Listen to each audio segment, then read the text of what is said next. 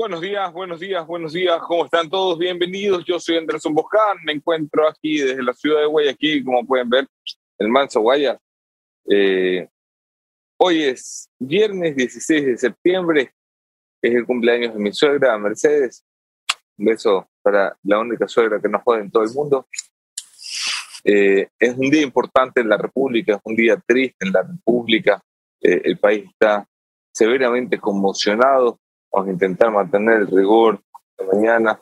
Eh, saben que es un programa que nos gusta tener buen humor y buen rollo. Buen rollo para, para estar severamente preocupado.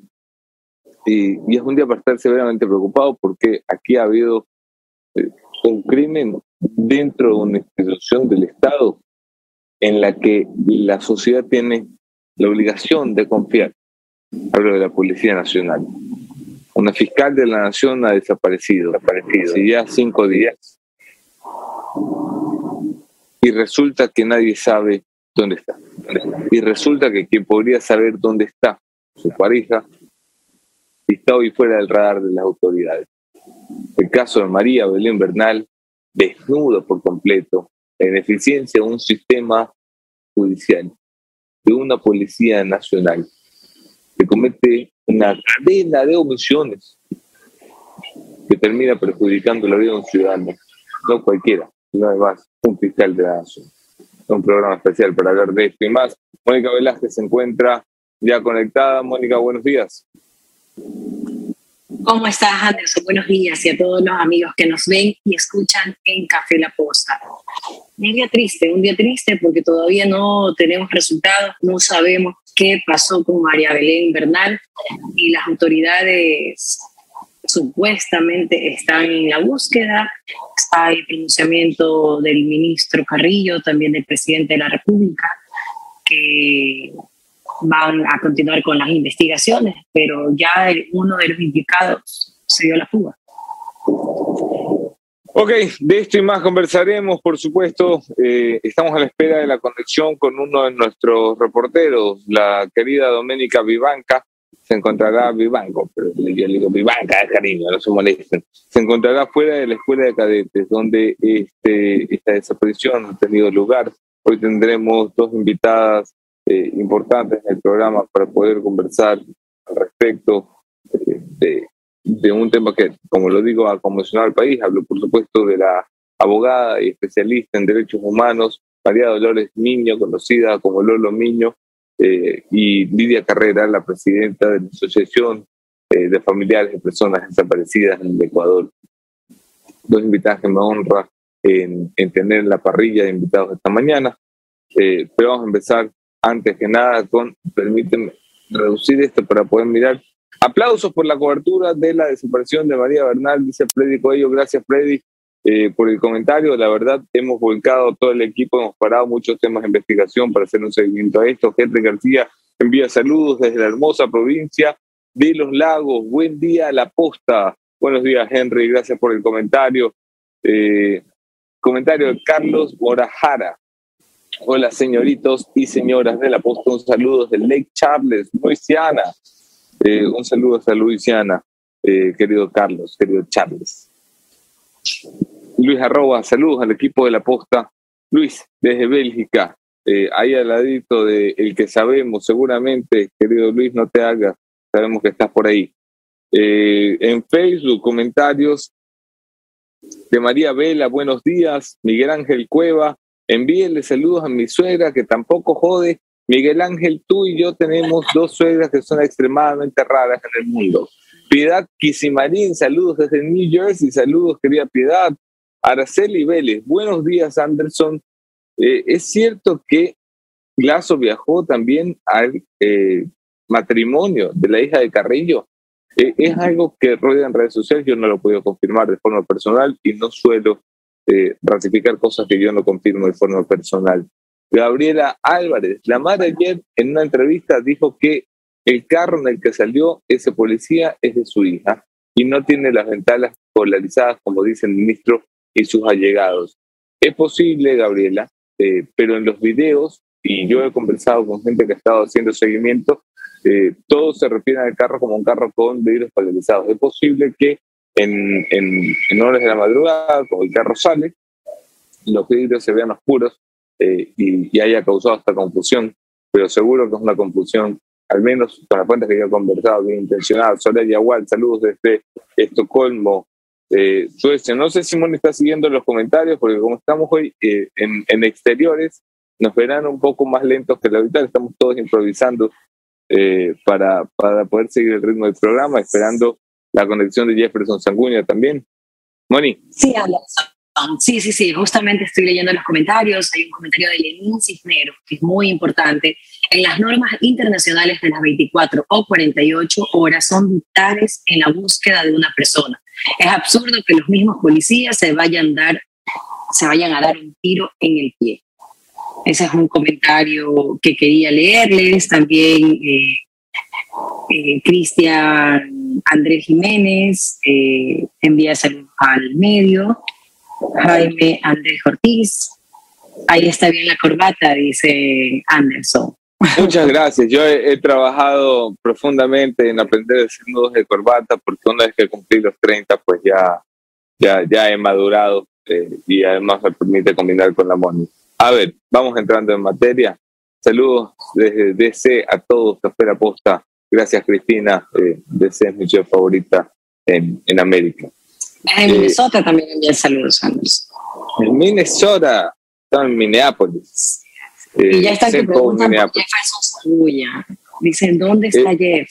Y el Jeff. Jefferson, Jefferson Sanguña eh, no lo hemos podido localizar porque, pues... Eh, complicadito, estaba tomando un avión ayer por la madrugada.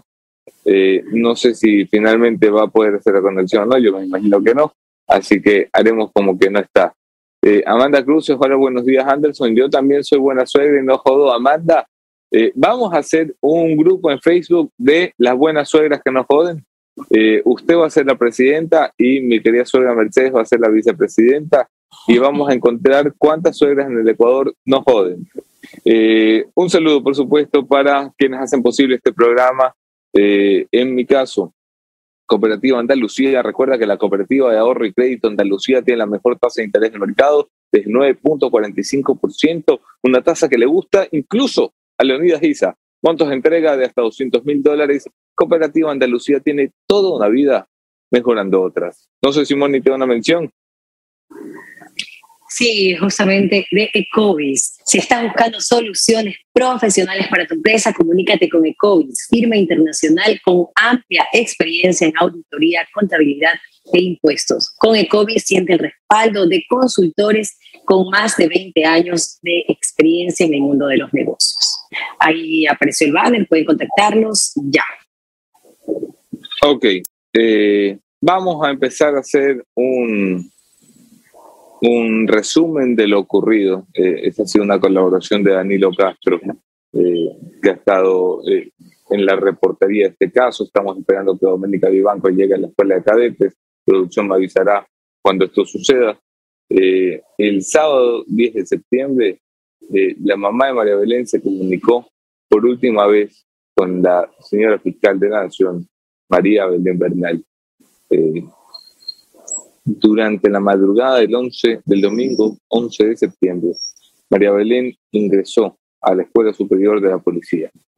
Ella ingresa según nuestras cuentas policiales, la ponen aquí con la Moni porque estaba compartiendo la reportería contigo, entre las cero cincuenta y la una eh, de la madrugada.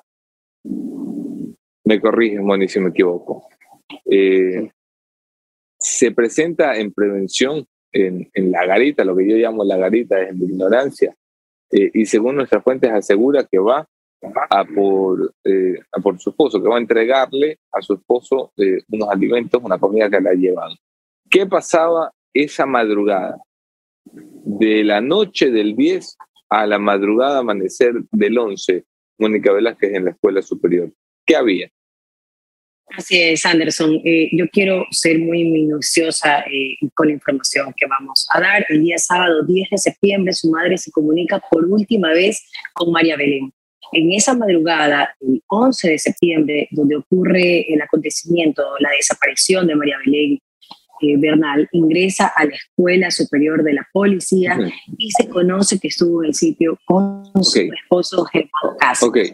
Déjame hacer ahí una pausa porque es importante contarle a la gente qué había. Eh, ese día eh, María Belén entra a la escuela. Eh, so, a ver, dejen poner esto. Estamos tratando de tener mucho tino a la hora de contar las cosas, de ser rigurosos con lo que las fuentes nos han contado, pero de ser transparentes con usted, porque creemos que es un caso que amerita la atención nacional. ¿Qué había en la escuela ese domingo, por, ese sábado por la noche, amanecer del domingo? Una fiesta clandestina. ¿Ok? Habían entrado eh, cualquier cantidad de licor, había plena borrachera en el centro donde se forman los policías de la Policía Nacional, lo que es una vergüenza para la escuela de cadetes de esta nación. Los profesores de la escuela de cadetes, que siempre han representado el honor de la Policía Nacional, porque solamente los mejores oficiales son convocados, o se supone deben de ser convocados a la escuela de cadetes para volver a vestir el uniforme de cadetes. Estaban en plena borrachera con sus alumnos y sus alumnas. El señor Cáceres, según testigos presenciales, aquí eh, he compartido esta reportería con Mónica Velásquez, porque hemos estado conversando con eh, tenientes que han sido compañeros del señor teniente Cáceres, Germán Cáceres. Aseguran que el señor Cáceres tenía eh, un, una relación eh, afectuosa, por así llamarlo, con una de las cadetes de la escuela. Eh, el señor Cáceres, como yo lo dije el día de ayer, se retira hacia los auditorios, que es lo más elegante que he encontrado para describirlo, y su esposa, por coincidencia, porque alguien la avisó, porque tenía previsto visitarlo, por alguna razón, se presenta a las cero horas cincuenta de la madrugada en prevención y pides autorización para pasar. ¿Qué más tenemos entre los datos puros y duros, Unir? Ya, justamente esa misma noche, Germán Cáceres salió en el auto, en el auto de María Belén por una salida posterior, por lo que no existe registro en la garita. El lunes doce de septiembre. Bueno, y, sí, Anderson, hay que agregar aquí porque varias personas comentan que él salió con un bulto. Sí, paremos aquí porque aquí, aquí es donde empiezan las contradicciones, aquí es donde empiezan. Eh, nosotros no hemos podido tener acceso, y está bien, al expediente fiscal. Esto le explico a la audiencia para que entienda muchos vacíos de lo que nos vamos a ir contando. Esta ha sido una reportería poco tradicional, porque normalmente lo que hacemos es acceder a los expedientes fiscales, eh, pero al ser este un tema tan delicado no lo hemos ni siquiera intentado por respeto al proceso, por no dañar algo que pueda estar en camino del procedimiento. Lo que hemos hecho es ir directamente a la fuente, a testigos presenciales, a testigos que eh, compartan la habitación con el señor Cáceres, que compartían la habitación con el señor Cáceres, porque hoy está en paradero desconocido. Eh, a testigos que estuvieron el día de las fiestas, cuando nos enteramos que el señor Cáceres se va con una de las cadetes, él va a la habitación en primera instancia y ella va después. Por eso nos enteramos que María Belén eh, sorprende al señor Cáceres.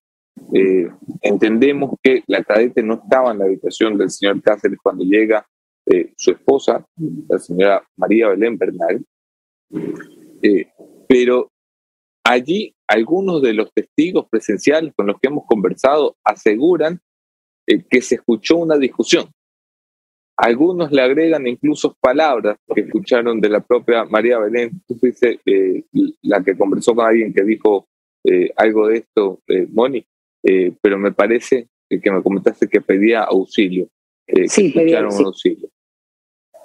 Efectivamente, la, la Moni conversó con alguien que, que escuchó eh, que la señora María Belén pedía auxilio. Hay otros que dicen que simplemente se escucharon gritos en la pelea eh, de pareja.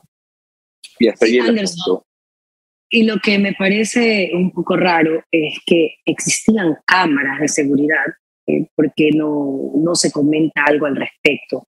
Existi, existían cámaras, pero no en ciertos puntos claves eh, que obviamente son las habitaciones. Según nuestras fuentes, hay dos, hay dos puntos con eh, cámaras. En toda la escuela de formación de cadetes, esto es algo muy loco, solo hay dos puntos con cámaras. El ingreso, hoy digamos la garita, que, que se llama prevención, eh, y, y la parte posterior, porque aseguran que en la parte posterior, no en toda la parte posterior, pero en una de las partes posteriores de la escuela eh, está la casa del director de la escuela. Y que en la casa del director hay unas cámaras que pudieran apuntarse sí, hacia, hacia la escuela, no propiamente en la parte posterior de la escuela, sino al, en la casa del director. Esto, yo no conozco la escuela, son lo que nos rapían las fuentes. Hay unas cámaras que podrían apuntar hacia la escuela.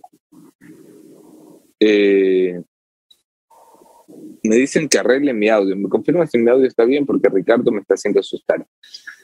A ver... Eh, Muchas gracias. Me dicen que es lo normal por Zoom. Lamento, Ricardo, que no sea la mejor conexión, pero estamos eh, todos, hoy, hoy todo el equipo fuera, fuera de la ciudad de Quito. Eh, les decía, lo, como lo comentaba la Moni, no hay cámaras en el interior de la escuela, no hay cámaras en la zona de las habitaciones, un poco normal aquello. Las fuentes con las que nos conversamos difieren en algunas cosas. Eh, me parece que fue Jefferson Sanguña quien ayer en la reunión editorial eh, nos nos hizo saber que una de sus fuentes decía que el señor Cáceres había salido de la habitación cargando una alfombra, que se veía que era una alfombra pesada, que le ofrecieron ayuda y el señor Cáceres en primera instancia la rechazó. Otras fuentes, por cuerdas separadas, presentes allí, hablo de tenientes y cadetes con los que hemos conversado, porque nos han buscado, porque temen mucho que un crimen como este empaña a la institución policial como le está empañando, aseguran que el señor Cáceres le pidió a algunos cadetes y eh, algunos de los policías en medio de la investigación me han dicho que esto está dentro de las versiones. Eh, yo, como les digo, no he podido tener confirmación de las versiones como tal porque estoy respetando el proceso y le pido al equipo que respetemos el proceso de fiscalía. Algunas de nuestras fuentes aseguran que el señor Cáceres le ordenó a algunos de los cadetes, recuerden que el señor Cáceres era instructor en esta escuela, que le ayudaran a cargar esta alfombra extremadamente pesada hasta el auto. Estas son las versiones, Moni. Me, me vas corrigiendo en cualquier eh, incorrección que vaya a tener en la historia, pero sí, es, está muy bien la razón. Pero yo sí quisiera agregar, te piden cargar una alfombra pesada, ¿cómo no te vas a dar cuenta que dentro está un cuerpo o, o está más pesada de lo normal? Para mí bueno, existe complicidad. Bueno, te, te pide te, te pide tu instructor jerárquico superior que levantes lo que sea y, y también vas y lo levantas. Es una institución jerárquica vertical, eh, la orden no se discute y yo no creo que nadie allí se atreviera a preguntar eh, por qué pesaba tanto la alfombra. Pero yo lo que digo es un bulto de una alfombra, no va a ser tan sí, gruesa. Sí, pero la, no, no, la, la descripción es que se trataba de una alfombra grande. Esa es la descripción que tenemos. Yo eh, lo primero que pregunté fue, oye, eh, ¿me vas a decir que ustedes vieron a un señor salir con una alfombra y, y nadie dijo qué raro? Me dijeron, hombre, era una alfombra grande, una alfombra grande puede pesar, normalmente. Eh, claro, importante. Has escuchado gritos y has escuchado pedir a alguien auxilio. Importante. La policía, esto ya lo sabemos por fuentes policiales, la policía encuentra pequeños rastros de sangre en la habitación. Eh, la policía encuentra rastros de sangre en la chaqueta del hoy sospechoso, el señor Cáceres, eh, y la policía encuentra rastros de sangre en el auto. ¿Qué sucede? Nadie puede decir si estos rastros de sangre son o no de María Belén. Por dos razones. Eh, porque no hay contra qué contrastarlo, eh, aseguraban los agentes. Eh, y segundo, eh, esto es insólito, porque la prueba del luminol que han hecho, eh, no hay reactivos en el Ecuador. O sea, la policía ha podido ir a hacer la prueba del luminol. Ustedes saben esta que identifica si hay pequeños rastros de sangre o no, eh, y que puede verificarlo bien si la sangre ha sido limpiada, en fin. Eh, los rastros, eh, digo, los reactivos de esta prueba eh, se han agotado en el Ecuador, porque la policía está tan abandonada, porque el señor ministro del Interior está preocupado de otros temas y no de la administración de la propia policía, de su tarea, Yo he pasado fotos aquí muchas veces de cómo está criminalística. Eh, no sé si las, si las vuelvo a pasar. Eh, pero claro, la policía está tan desgastada, tan, tan hecha pedazos, que simplemente no tienen reactivos para hacer una prueba básica, una prueba clave, una prueba que podría determinar rápidamente eh, si hay presencia o no de, de sangre eh, como, y, y, y, bueno, y mejorar un poco eh, la hipótesis que tienen. Eh, el luminol es una prueba orientativa que permite revelar o visualizar cantidades mínimas de sangre que han intentado limpiarse o borrarse del lugar de los hechos. Esto es lo que nos explicaban los agentes. Luego de visualizada se debe tomar muestras para exámenes complementarios, como la obtención del perfil genético de esa sangre para ser comparado con los perfiles de los familiares de la persona buscada. Ese análisis lo hace un laboratorio de genética forense que existe en la Policía Nacional, el S N M L C F, a Cruz Roja u otro laboratorio acreditado. Esto no debería tardar más de veinticuatro horas, según los agentes que hemos consultado. Es un examen que se hace de forma inmediata. Eh, el problema es que eh, está tan hecha a pedazos la institución policial que este sencillo examen que hubiera tomado veinticuatro horas va a tomar ocho días, porque lo han tenido que mandar a otra parte porque no hay en la institución policial un bendito reactivo para hacer este tipo de exámenes. Moni, en la cronología, ¿qué más tenemos? Ok, eh, quiero repetir, recordar que el lunes doce de septiembre Germán Cáceres llama a la madre de María Belén a preguntarle si sabe algo de ella. Eh, para, obviamente esto es muy sospechoso, ¿no? El martes trece de septiembre la Fiscalía conoce de la posible desaparición por la denuncia que presenta el mismo Germán Cáceres. Ese mismo día rindió su versión y estuvo retenido por ocho horas. Luego se fue porque no había una orden judicial para privarlo okay. de libertad. Vamos a hacer una pausa con los datos que nos va agregando el amor en la cronología, porque es importante. El señor Cáceres llama a la mamá de María Belén, eh, que se ha convertido en el rostro visible de esta lucha y de esta causa. Eh, mi, mi abrazo solidario a ella y a su familia. Estamos intentando acompañar este proceso sin interrumpir o intervenir el proceso de las autoridades. Repito esto mucho porque estamos haciendo el periodismo más responsable que podemos, es decir, contar un tema sin estropear con la investigación fiscal y sin estropear los sentimientos que hoy puede tener la familia. No sé si producción tiene a la mano, y si no que la consigan, la entrevista que ayer hizo Doménica Vivanco con la madre de María Belén para pasarla eh, más adelante, eh, pero perfecto, eh, en pocos segundos la ponemos. Pero claro, Cáceres llama a la madre de María Belén y Cáceres en su primera versión con la fiscalía dice, yo dejé a, a mi esposa tomando un taxi, le llevé para que tome un taxi. Esa es la primera versión que da el teniente Cáceres a, a fiscalía. Entonces él llama preocupado, cuando llama a Sereno se dice, yo no sé qué pasó, la dejé tomando un taxi y no ha aparecido. Eh, eh, es él quien da la señal de alerta a la fiscalía, eh, a la policía en este caso, porque llama al nueve once. Tenemos una entrevista exclusiva eh, con la madre de, de María Belén, una entrevista que consiguió ayer Doménica Vivanco, que ha estado en el acompañamiento de este caso y que está camino a la escuela de cadetes eh, de la Policía Nacional. Eh, producción, pongamos la entrevista. Ella era una persona que lo amaba, tanto lo amaba que hasta lo mimaba como un niño. Ella, una profesional muy exitosa, y siempre ella le daba los lujos a él. La esperanza es lo último que se pierde y yo soy bastante positiva, la amo. La necesito. Su hijo le espera en casa. Yo necesito que esté viva. Sin embargo, lo único que le puedo decir al universo es que te amo, hija. Soy Elizabeth Otavalo, madre de María Belén Bernal Otavalo. Elizabeth, ¿qué fue lo último que usted supo de su hija? Me comuniqué con mi hija el día viernes de la semana pasada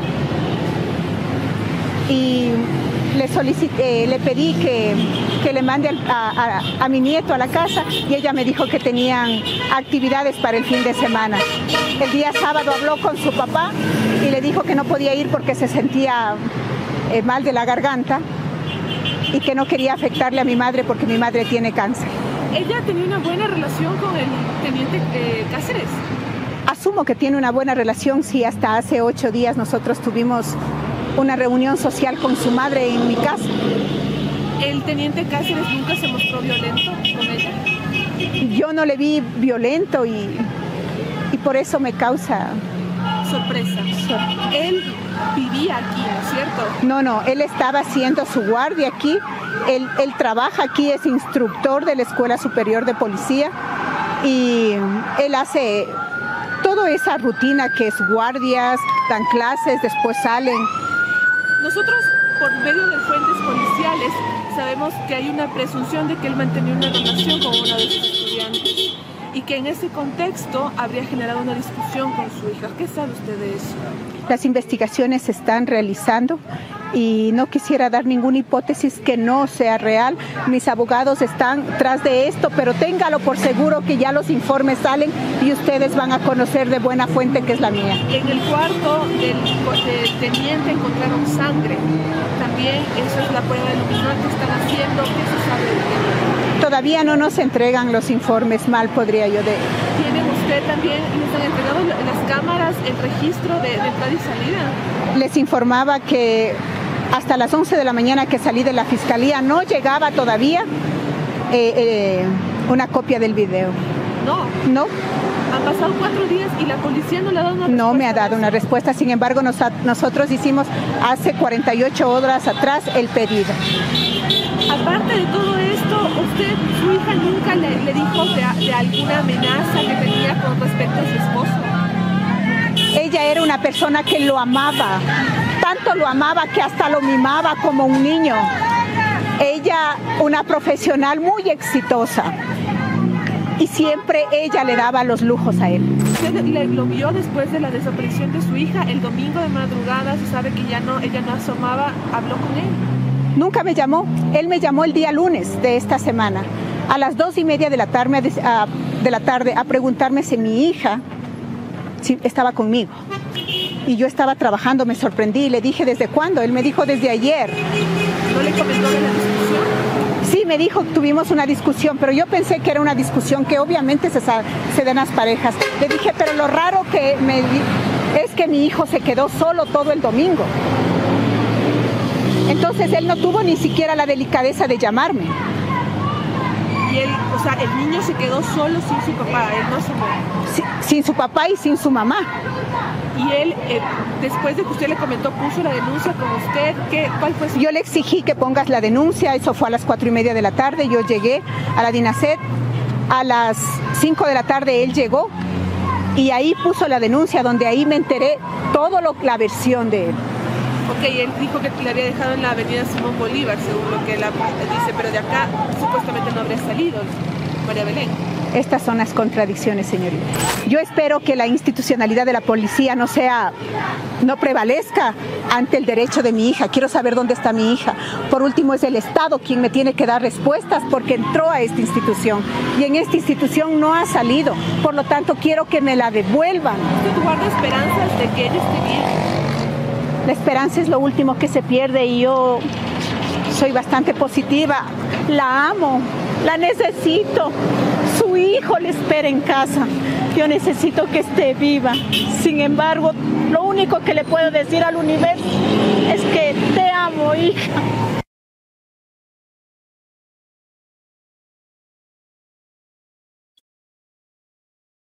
Eso fue ayer, eh, recogido por Doménica Vivanco.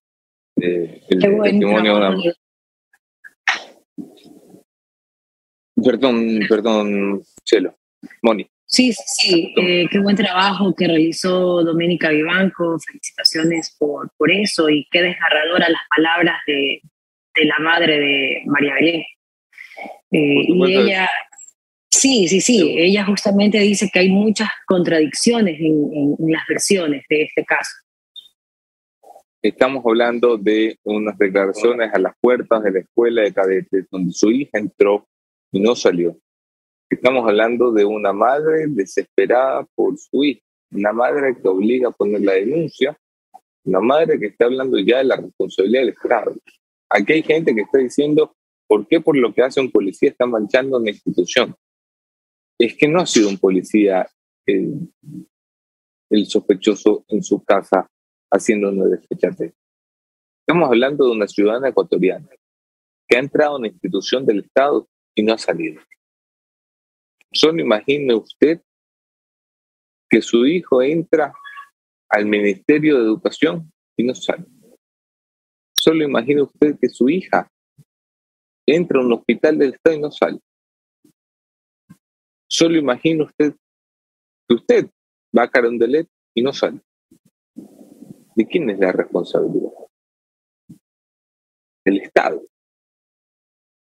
Estamos hablando de un cuerpo que está llamado, como dijo ayer la señora fiscal de la Nación, general de la Nación, Diana Salazar, un cuerpo que está llamado a encontrar personas, no a desaparecerlas.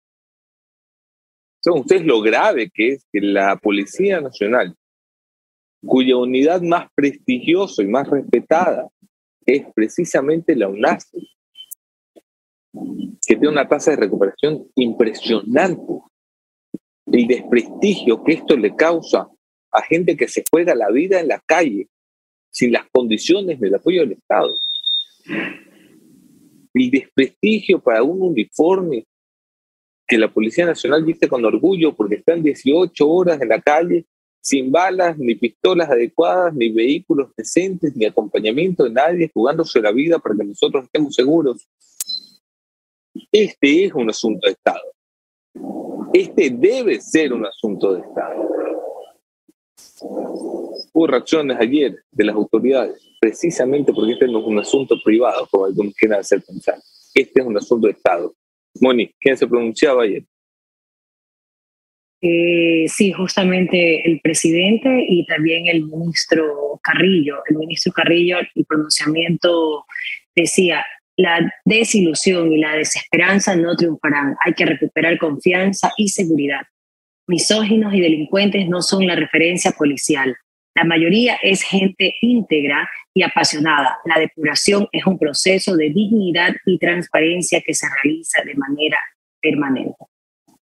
Eso decía hoy, eso decía hoy, esta mañana, eh, después de todo el caos que causaron sus declaraciones ayer. No sé si tenemos listo el video de las declaraciones de Carrillo en un medio de comunicación, eh, porque fueron sus declaraciones las que encendieron eh, el tema de forma política. Es muy duro que la política tenga que meterse en esto para hacer un asunto de Estado. Es evidente que esto iba a pasar. Pongamos las declaraciones del ministro del Interior, Patricio Carrillo. Posible, el, el sujeto fue sometido ya a la Administración de Justicia, rindió su versión. En la versión eh, no ameritaba, según eh, la Fiscalía, ninguna medida cautelar eh, inicial, pero hasta el momento él también se encuentra prófugo de la justicia. Hemos eh, realizado un bloque de búsqueda para localizarle a él y también eh, localizar a la persona desaparecida. Ok. Eh, el señor Carrillo decía... Se le hizo, se le tomó la versión. El señor Cáceres estuvo en manos de la justicia de este país, el principal sospechoso de un caso que la Fiscalía desde el segundo uno está, to, está, to, está innovando como un caso de género. Yo aquí voy a hacer varias incidencias. El señor Carrillo, que hoy está dándole la cara a los medios de comunicación para lavársela, que hoy pone un tuit hablando de misoginia, como si le importara el asunto. Hay gente que me confunde, esto no es algo personal con el señor Carrillo. No mezclo asuntos personales en asuntos públicos. Este es un asunto de Estado, de preocupación de todos los ecuatorianos, donde un ministro no entiende cuál es su tarea. Yo voy a dedicar la conclusión de esta mañana, por supuesto. Les estaba contando algo importante. El señor Carrillo, que hoy da ruedas de prensa y entrevistas, y usa este asunto como, como si se tratara de una movida de relaciones públicas, no activó las investigaciones y se lo puedo demostrar, ministro Carrillo, no activó usted las investigaciones hasta que la fiscal general del Estado se lo pidió. A usted le valía un comino que en una institución policial haya desaparecido una ciudadana ecuatoriana. Tuvo que venir la Fiscalía General del Estado a decir, oiga señores, espabile y despierte, que una ciudadana ecuatoriana ha desaparecido en la institución a su cargo. Ah, usted no es el portero, usted no es el que revisa los vehículos, por supuesto que no, usted es el que dirige la policía, que es más importante. Si no lo sabe hacer, señor, váyase a dedicar a otra cosa. ¿Sabe cuándo empezó a activar usted la investigación? ¿Sabe cuándo le respondió usted a la fiscalía que sí? El miércoles por la tarde. Tres días habían pasado sin un miserable acto de la Policía Nacional, sin una miserable investigación de la Policía Nacional. Las horas más importantes para buscar a una persona desaparecida las desperdiciaron porque a usted no le parecía un asunto lo suficientemente importante. Porque usted, señor ministro, está de vacaciones. Es inconcebible. Anderson, y justamente para continuar con la cronología de los hechos, el miércoles catorce de septiembre la policía y fiscalía hacen un pronunciamiento. Empiezan a sobrevolar la escuela de la Policía Nacional y a revisar las quebradas cercanas para encontrar a la posible víctima, tres días después. Ok, eh, es, es una barbaridad. Tenemos el comunicado de Fiscalía, eh, porque el señor Carrillo decía, eh, este señor estuvo en manos de la justicia y la Fiscalía no consideró que debía haber una medida cautelar. Se ha mandado de la Fiscalía un comunicado de treinta líneas, pero no solo se ha mandado un comunicado de treinta líneas. Ha dicho lo siguiente, volvamos acá. Ha dicho, palabras más, palabras menos, la Fiscalía solicitó el seguimiento con orden judicial de este señor y nunca recibió respuesta de la policía. Yo tengo más información que agregar ahí. Sí hubo seguimiento. Hoy lo puedo confirmar por fuentes policiales. Lo que pasa es que aquí hay un espíritu de cuerpo que hay que romper. La Fiscalía General arrastró públicamente al ministro de Interior. Porque minutos después, Moni, de que hubieran dicho, eh, este señor eh, está prófugo de la justicia porque la Fiscalía no consideró que hubiera medidas cautelares que ponerle, la Fiscalía sale a decir, oiga, señor Carrillo, nosotros, nosotros le dijimos eh, que lo siga. Y ustedes no lo siguieron, o lo siguieron mal. Y no solo sacó un comunicado la Fiscal General de la Nación, sino que el asunto es de tal relevancia, porque no se olviden que no solo es una mujer desaparecida en una institución del Estado, sino que además es una fiscal. Que la fiscal tuvo que salir a hacer declaraciones. Mónica, ¿qué fue lo que dijo? Eh, un segundito porque se me quedó. Anderson, si me puedes ayudar con la primera parte, sí, por favor. Por supuesto, a veces estamos todos improvisando, me disculpan. Es el punto tres, sí. Mónica. Eh, la fiscal general dando declaraciones en rueda de prensa. La fiscal general Diana Salazar aseguró que se practicaron veintiocho diligencias hasta el día de ayer por la desaparición de María Belén Bernal y dijo textualmente, cito, hasta ahora no tenemos un informe de lo que sucedió en el interior de la escuela de policía. ¿Sabe por qué todavía no hay un informe cinco días después? Porque los policías no saben qué poner.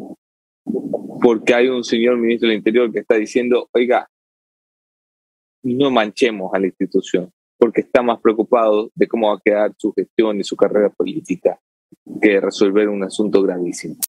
Pongamos el video de lo que decía la propia fiscal general para que no escuchen mis palabras, sino las suyas.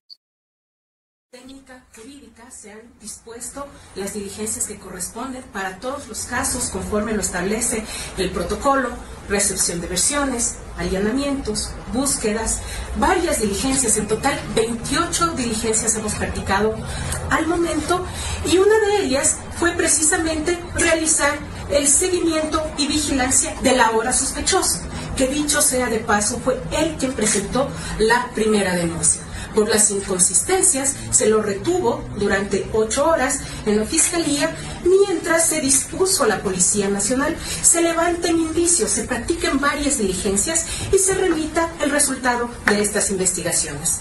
Estamos poco a poco recibiendo y recabando las conclusiones de los informes preliminares y únicamente a través de los medios de comunicación, ya es otra preocupación que le ha generado a la Fiscalía General del Estado, es que conocemos que han perdido el control del seguimiento y vigilancia de la hora sospechosa. Esa es una responsabilidad no de Fiscalía, sino de, propiamente de la Policía Nacional, porque también debemos estar conscientes de que si, si la Fiscalía dirige la investigación, tiene la titularidad, quienes practican, quienes ejecutan los seguimientos, las vigilancias, es la propia policía. La Fiscalía no cuenta con un cuerpo civil de investigaciones que puedan llevar a cabo estas investigaciones. Y técnica jurídica se han dispuesto las diligencias que corresponden para todos los casos conforme lo establece el protocolo, recepción de versiones, allanamientos, búsquedas, varias diligencias, en total veintiocho diligencias hemos practicado al momento y una de ellas fue precisamente realizar el seguimiento y vigilancia del ahora sospechoso, que dicho sea de paso fue él quien presentó la primera denuncia. Por las inconsistencias se lo retuvo durante ocho horas en la Fiscalía mientras se dispuso a la Policía Nacional, se levanten indicios. Impresionante, se dispuso un seguimiento de la Fiscalía, eh, hace, asegura la policía Isobal. No solo esto que dice la Fiscalía, sino que hemos conversado ayer con fuentes de inteligencia, tanto la Moni como este servidor, y nos aseguran lo siguiente: la D G I, la Dirección General de Inteligencia de la Policía Nacional, sí hizo un seguimiento al señor Cáceres. ¿Dónde están los resultados? Es la pregunta. ¿Qué pasó? ¿Quién estuvo a cargo de la operación? Aquí tiene que venir el general, no me acuerdo su apellido, me parece que era Sarmiento, me disculpa por favor, general, si me equivoco. Tiene que venir el general aquí a este programa, sino delante del país, y explicar qué pasó. ¿Cómo así? Si se dispuso un seguimiento, ¿se hizo o no se hizo? Y si se hizo, como si se les pierde, o lo encubrieran, o fueron cómplices. ¿Cómo así? Estas son las cosas que la policía tiene que responder y por eso es un asunto de Estado, porque es la institución que está fallando de forma estructural, porque ahora le tenemos que pedir a la policía que vaya a investigar un escándalo de la Policía Nacional. Por eso la Fiscalía necesita una policía independiente, una unidad de investigación independiente que no dependa del señor ministro del Interior, para quien este tipo de crímenes son irracionales, pero de seres humanos. Una persona que piensa en serio que la desaparición de una mujer en este país es algo de seres humanos. Este es un bárbaro. En manos de este señor estamos todos nosotros, se dan cuenta del peligro que es esto. El comandante general de la Policía Nacional se pronunciaba también. Y lo que dice el comandante Moni es lo importante de por qué el señor Cáceres se ha convertido en el principal sospechoso de esta trama que conmociona al país. ¿Qué decía? Así es, el comandante general de la policía, Fausto Salinas, asegura que varios artículos de María Belén Bernal fueron encontrados en el lugar y permanecen bajo custodia. Veamos el video. De la escuela, la cartera de la víctima. Bueno, se han encontrado algunos, algunos elementos, esos elementos ya están en cadena de custodia y serán puestos ahora en la Fiscalía para que incremente la, la, la claridad sobre esta investigación.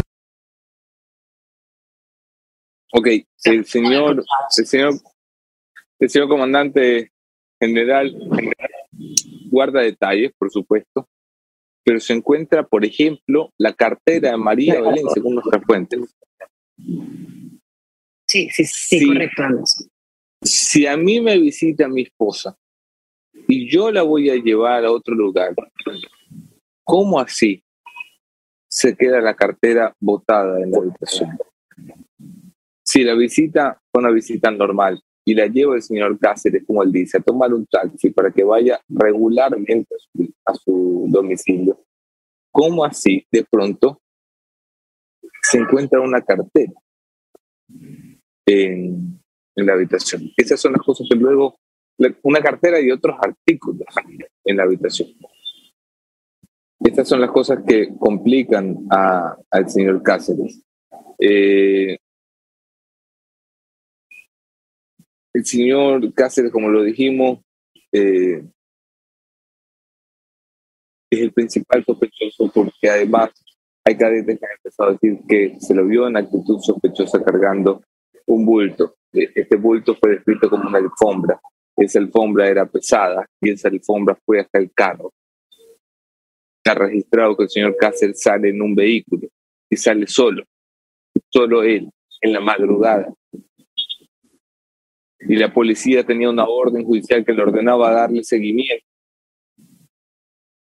Y se la pasó por el porro. Entonces, no solo una ciudadana que desaparece en la institución policial, sino que la policía permite que el principal sospechoso desaparezca. No es un asunto de Estado para eso, ¿no? Anderson, y hay muchas inconsistencias, porque la madre eh, aseguraba que su hija, eh, que Cáceres había salido del vehículo de su hija, según la versión de él. Eh, después se decía que no, que la había dejado para que tome un taxi. Y fueron, sí. en, o sea, imagínate, encontraron su cartera en el lugar, eh, en la escuela. Entonces no tiene sentido. Hay muchas inconsistencias y muchas versiones también. Eh, como, de, esto ayer, como esto ayer estaba en el plano de las investigaciones fiscales, la madre de María Belén Bernal, la señora Elizabeth Otavalo, hizo un llamado. ¿A quién le hizo un llamado, Moni, y qué le pidió? Elizabeth Otavalo, madre de María Belén Bernal, hace un llamado al presidente Guillermo Lasso. Dentro de su ámbito, usted como líder constitucional exija a las instituciones que me ayuden en el proceso. Eso pedía madre de María Belén Bernal. Tenemos un video. Sí, con respecto a la cuenta de Twitter de mi nieto Isaac, sí, sí, él publicó ayer. De hecho, ya no puedo sostenerlo, ya no le puedo ocultar, porque es un niño de trece años y él lo que quiere es solamente que le devuelvan a su mamá, que su mamá esté con él, porque le quitan. Policía, devuélvame a mi hijo y a mi hija, ya es hora, ha pasado ya cuatro días y no, le devu- no me devuelven, quiero respuestas. Yo no sé a quién más tengo que pedir y hago un llamamiento muy especial, señor presidente.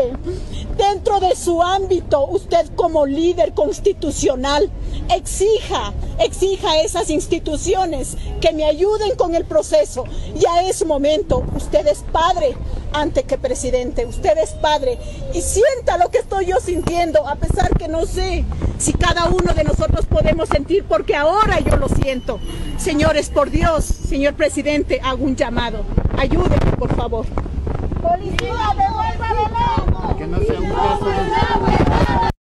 El presidente Guillermo Lasso guardó silencio durante cuatro días. Ayer, después de este llamado desgarrador de una madre que lo que hace es clamar por justicia para su hija, decirle a las instituciones del Estado, devuélvame a mi hija, el señor presidente se pronunció. ¿Qué dijo, Moni? He dispuesto a reforzar la búsqueda de María Belén Bernal y se establezca una recompensa a quien entregue información de Germán Cáceres. Ministerio de Interior, Policía Nacional y las unidades especializadas no descansarán hasta dar con la ubicación de María y de los culpables. También decía, todos quienes se encuentren involucrados en este repudiable hecho serán sancionados conforme a la ley, nadie quedará impune. Mantendremos informados de las acciones emprendidas a sus familiares y especialmente a su madre. El presidente convertía al asunto privado, como llaman algunos, en asunto de Estado, porque lo es, porque son las instituciones del Estado las que están llamadas a responder qué carajo pasó. Porque lo que le pasó a María Belén le puede pasar a cualquiera, le puede pasar a cualquiera, porque la falla estructural de la Policía Nacional no se puede tapar ni perdonar. Doménica Vivanco se encuentra ya en el sitio, eh, me aseguran, en breve haremos conexión con ella. Eh,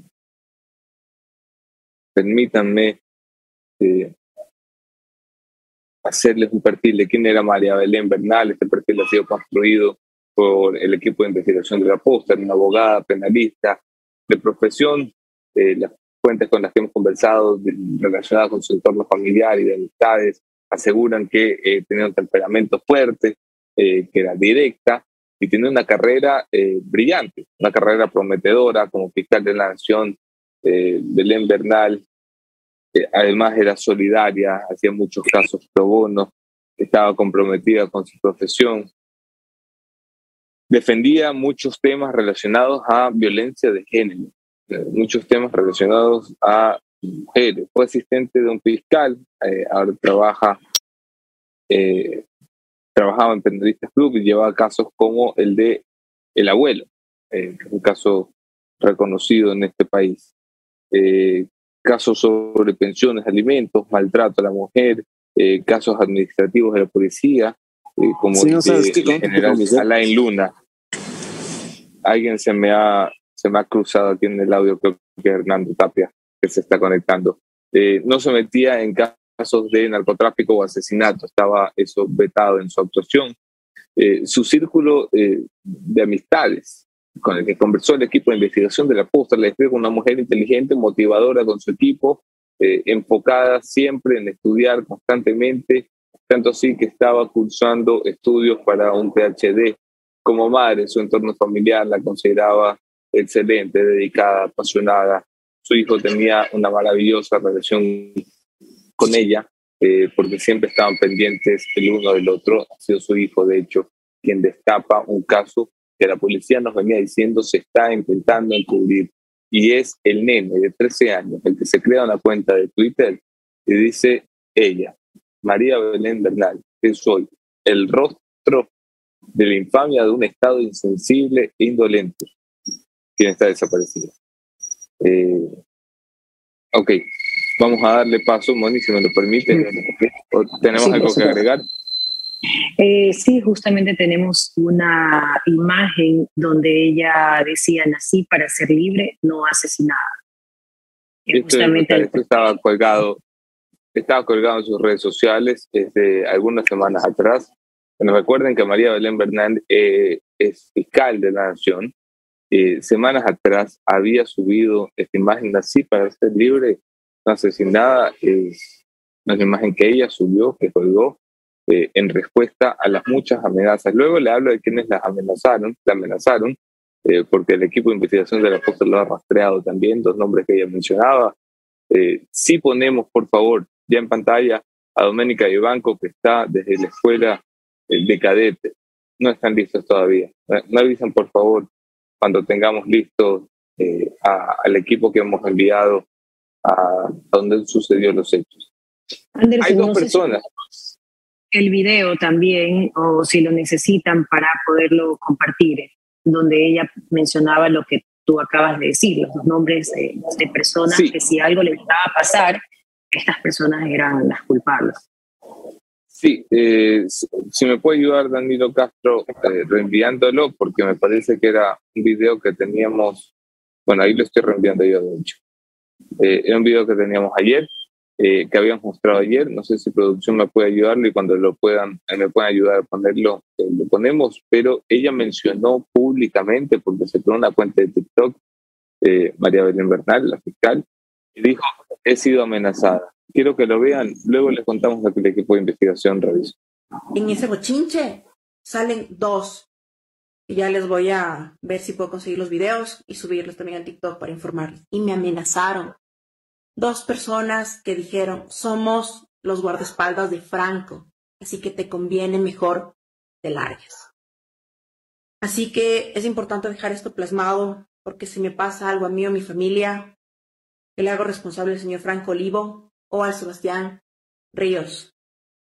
Fueron los dos que me amenazaron por meter preso a alguien que debe alimentos. En ese bochinche. Ok, menciona a dos personas eh, que la amenazan. Les hace responsable de si algo llega a sucederles. Esto quiere decir que la fiscal Bernal temía por su propia vida y mencionó el señor Franco Olivo y el señor Sebastián Ríos. Son los dos nombres, ¿verdad, Moni? Sí, correcto, Anderson. El equipo de investigación de La Posta, y gracias por hacerme un acuerdo de esto, Moni, el equipo de investigación de La Posta arrastró. ¿De quién se trata? Porque lo primero que nos saltó es, eh, aquí hay que mirar a todo el mundo. El señor Franco Olivo es dueño de un restaurante, eh, que se llama Vía Partenopera, empresa que yo he comido varias veces ahí, hay buenas pizzas. Eh, el señor Sebastián Ríos es amigo suyo y es socio de Franco. María Belén estaba como, caso, eh, como abogada en un caso pro bono que tenía que ver con pensión alimenticia, que involucraba a Sebastián Ríos.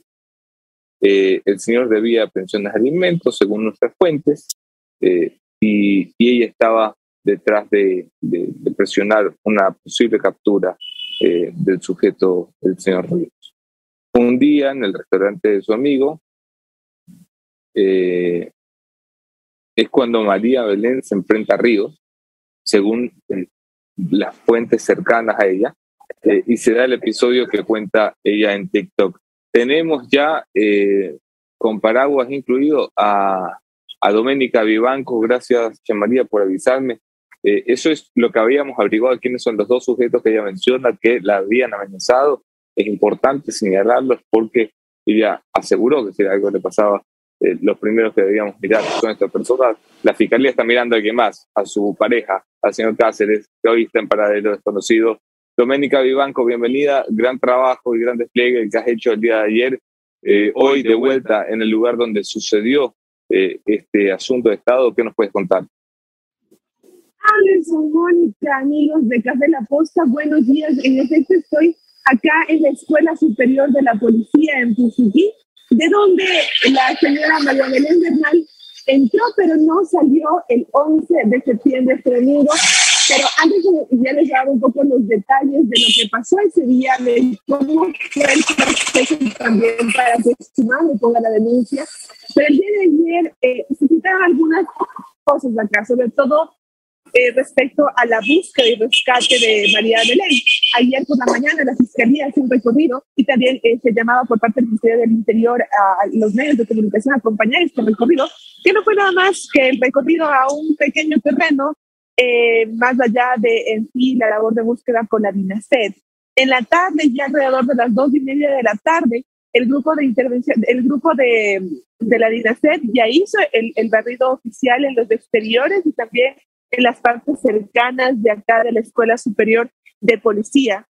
Eso fue lo último que supimos cuando conversamos con su madre, okay. Que ya se iniciaron la, las labores de búsqueda oficiales, ya junto a otras autoridades. Okay. Dome, Dome, eh, ¿sabes qué impulsos habrán el día de hoy por parte de la Fiscalía y de la Policía Nacional? Tenemos entendido que continúan las investigaciones. Todavía no puedo darles detalle de qué es lo que se hará el día de hoy por parte de la Fiscalía. Ayer escuchamos a Diana Salazar decir que no han tenido, hasta el día de ayer no tenían un reporte de lo que, de lo que pasó en el interior de este recinto donde se forman. Pero de ahí, el día de hoy, por parte de la policía no tenemos más detalles. Que, que sabemos que seguirán las labores de búsqueda, eso sí, por estos lugares. Ok, Dome, déjame abordarte sobre lo que sucedía ayer. Eh, tanto fuentes policiales consultadas por ti como consultadas por nosotros han coincidido en que se hizo la prueba de luminol. Han coincidido, aunque no ha habido institución ni documento oficial que nos lo confirme, en que hay visiblemente rastros de sangre, que no se necesita el luminol para saber que son rastros de sangre. Lo que no se puede determinar es si son o no de María Belén. Eh, cuéntanos un poco de esto, qué se sabe, qué se ha avanzado, por qué no hay resultados, por qué el secretismo. En las, primero que nada, en la Policía Nacional se ha, vuelto, se, se, ha muest- se ha mostrado bastante hermética en el manejo de la información. Lo último que supimos de parte de ellos fue el día de ayer, de que eh, por medio del comandante Salinas, de que estaban buscando al señor Cáceres, y también eh, se, sabe, se sabe que el señor Carrillo lo declaró prófugo. Un punto importante en todo esto, cuando se hicieron las pericias en el dormitorio de, de aquí, de la Escuela Superior de Policías, se encontró en las escaleras una sandalia y la cartera eh, presuntamente de María Belén. También en el cuarto, de, en la pieza del instructor, porque aquí todos los instructores tienen un pequeño dormitorio para cuando hacen guardias, se encontró eh, manchas en, en la pared y también en una parte del, del, del piso, según tengo entendido, a las cuales se les ha sometido la prueba del luminol, al igual que en la, la, la, la sangre que encontraron en su carro y también en la chaqueta. A todo esto su, su madre ha estado pidiendo también información acá a la escuela, porque resulta que no les han entregado tampoco el registro de entradas y salidas de las personas y no les han entregado los videos de las cámaras de aquí, de la parte de la garita, por así decirlo, de, de, este, de, de la escuela de policía. Hay mucho hermetismo también en, la entrega, en, la, en, uh-huh. en cuanto al, al, a la versión del... del director de la escuela de acá del lugar, que todavía no se ha pronunciado. Nos han dicho que solamente hablarán por medio de la Comandancia General de la Policía, y, y eso es básicamente lo que sabemos hasta el momento. Y también lo que tenemos es que hay los cadetes que, que estarían dando información alrededor del tema, okay. y que habían sido testigos del lugar, del, del, del hecho, están también bajo vigilancia de la policía. Ok. Dome. Dome, Anderson, disculpa que te interrumpa. Sí. Eh, Dome, ¿qué nos dice la policía informalmente de lo que sucedió esa noche? Eh, ¿Qué responden formalmente de la fiesta que hubo, la fiesta de cadetes? Tengo entendido también eh, que la madre, por ejemplo, de María Belén vino el día lunes temprano y se encontró en los basureros de, de aquí, de la escuela de policía, uh-huh. un montón de cervezas, muchísimas latas de trago y de licor. Y eso es una de las cosas que ya nos comentaba ayer también por medio de su defensa. Eh, eh, informalmente sabemos que hubo una gran fiesta entre cadetes y oficiales, eh, con todas las de ley, con todos los juguetes, y que eso era que eso les habían aprobado. Eh, hubo un problema, una discusión entre, entre el teniente Cáceres y su esposa María Belén Bernal en, la, en el territorio del teniente. Y se, se escucharon bastantes ruidos, pedían auxilio, golpes extraños por medio de una, eh, de una testigo también. Y después se sabe que él salió del lugar en un carro blindado. Según su versión, él habría dejado en la Simón Bolívar, pero también no se puede dar fe de que él haya salido con su esposa de acá. Madre mía. Eh, Dome, el abogado también ayer eh, dijo que iban a hacer una prueba de luminol. Eh, también en la habitación, en todo el edificio y en el cuarto de Cáceres. ¿Sabes algo es, al respecto? Uh-huh. Hay, hay algo importante en esto de la prueba de luminol, la parte de que se va a tardar porque no tenemos reactivos y tienen que hacerla en Colombia. Es que básicamente eh, mientras no exista también un, un resultado por parte del luminol que diga que es sangre y pertenece uh-huh. a María Belén, no se puede detener ni, ni ejecutar eh, supuestamente ninguna medida contra El, el sospechoso, el teniente Cáceres. Sin embargo, la fiscalía ha dicho que ellos sí tuvieron seguimiento a, a Cáceres y la policía no, lo, no, no, no procedió con el tema, lo retuvieron, tomaron su versión, pero lo soltaron, okay. estaba bajo vigilancia en D G I y se fue.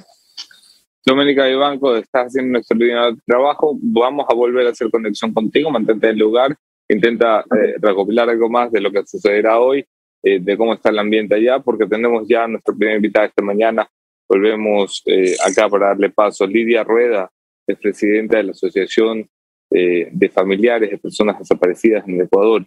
Eh, una situación que pasa bajo el radar, pero reportaba hoy Diario del Comercio en su, en su tapa.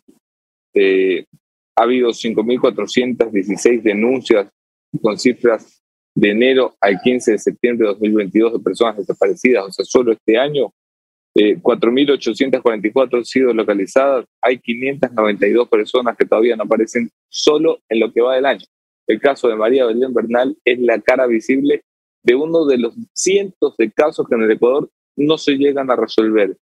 Eh, Lidia, la ponemos en pantalla, por favor. Buenos días, ¿me escucha usted?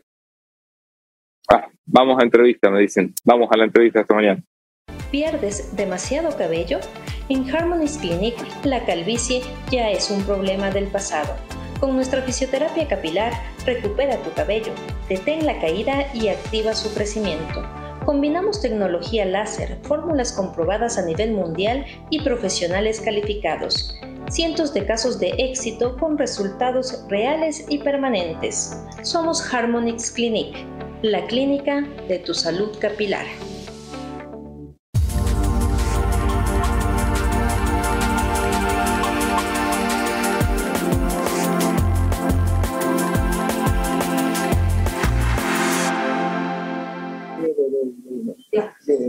Recuerden ustedes, antes de entrar en las entrevistas, que eh, ustedes nos ven igual de feos, pero mejor vestidos. Esto es gracias a la cortesía de Pical, que hace posible eh, que La Posta vista en Pical y pista, Pical vista La Posta. Es sponsor oficial de la selección ecuatoriana de fútbol. Moni, tienes una mención también eh, para es. la audiencia.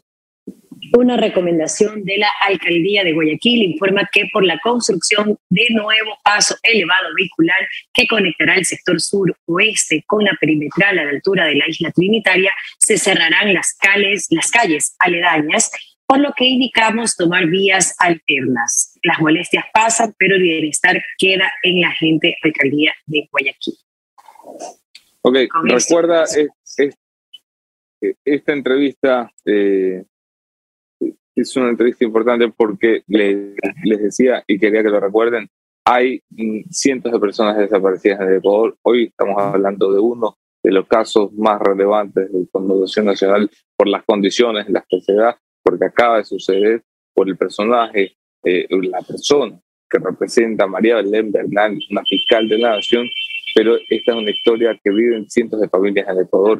Le damos la bienvenida a Lidia Rueda en este momento. Lidia, bienvenida, buenos días.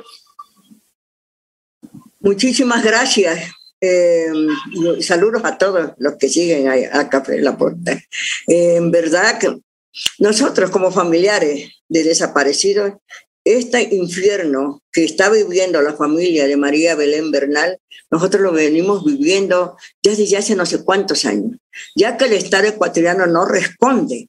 Entonces no son cientos de desaparecidos, mi querido Anderson, son miles de desaparecidos. Por ejemplo, aquí yo tengo el reporte, que porque eso es lo que me preguntaba, donde el Ministerio de Gobierno ha reportado la desaparición de personas en cuatro periodos.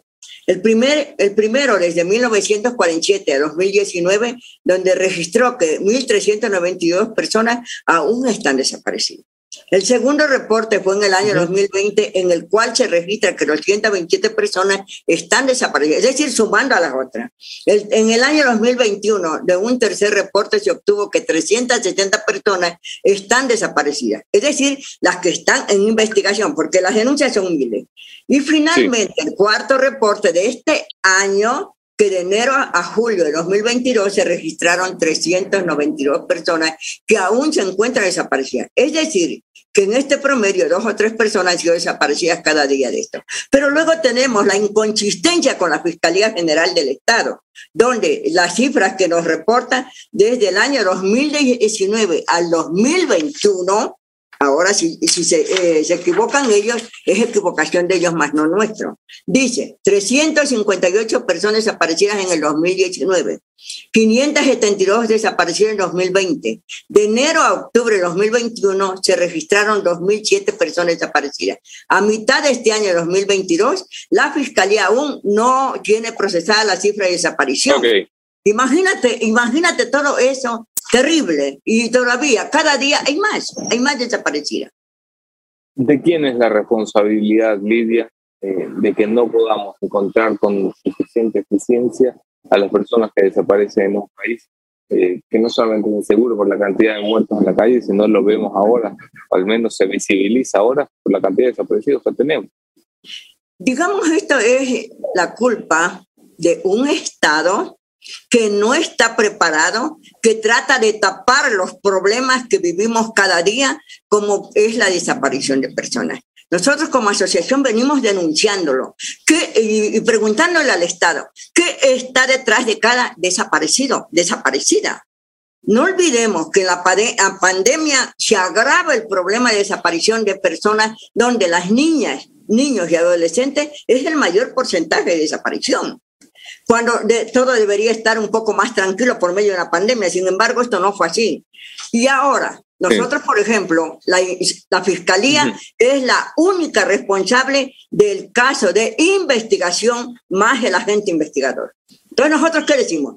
Verás que hemos pasado nosotros diez años, estamos conmemorando diez años así, de, de trescientos sesenta y cinco cada año, donde venimos exigiendo al Estado ecuatoriano, por Dios, que tome medidas, que aplique políticas públicas para esto. Imagínate, que real, paga millones para hacer una investigación donde se dice que la, eh, la mayor cantidad de, de, de los problemas que vive el país son violencia intrafamiliar. Yo le pregunto al Estado, no importa qué gobierno esté, le pregunto al Estado qué políticas públicas ha implementado para mermar esta violencia intrafamiliar. Y entonces, dentro sí, de esto, la, lo que eh, nosotros conocemos sobre María Belén Bernal es terrorífico. ¿Qué está pasando? ¿Qué está pasando? Lidia, eh, sí, yo sé, las comparaciones son terribles, yo lo sé, eh, pero eh, hemos visto en este caso a un presidente de la República tuiteando y dando disposiciones, a un ministro del Interior dando entrevistas y disposiciones, a una fiscal general dando ruedas de prensa y disposiciones. ¿Actúa el Estado así en otros casos? Evidentemente no. ¿Por qué no? ¿Por qué no se toman como un asunto de Estado las desapariciones? Porque a ellos no les interesa. Entonces siempre viene la pregunta, y de nuevo vuelvo a decir, Anderson, ¿qué está detrás de cada desaparecido? ¿Quiénes están? ¿Por qué se los llevan? Hay trata de órganos, hay trata sexual, hay trata esto, porque esto de María Belén Bernal, de Bernal viene, a, es decir, a poner el más fuego a lo que ya estamos viviendo nosotros y que no tenemos respuesta. No aceptamos lo que diga un ministro del Interior, lo que diga un ministro de Gobierno, lo que diga la, la fiscal general del Estado. Nosotros como familiares necesitamos respuesta, que nos respondan dónde están nuestros seres queridos desaparecidos y que cada día sigue aumentando más y más y más sin respuesta. Ahora, por ejemplo, el ministro Carrillo dice no, que se ponga, imagínense que se paraliza toda la policía para buscar a María Belén. Nosotros también exigimos que busquen a María Belén, pero que busquen también a Carolina, a Camilo, a Telmo Orlando, Álvaro Nazareno, desapareció del hospital, Eugenio Espejo, el hospital más grande del país.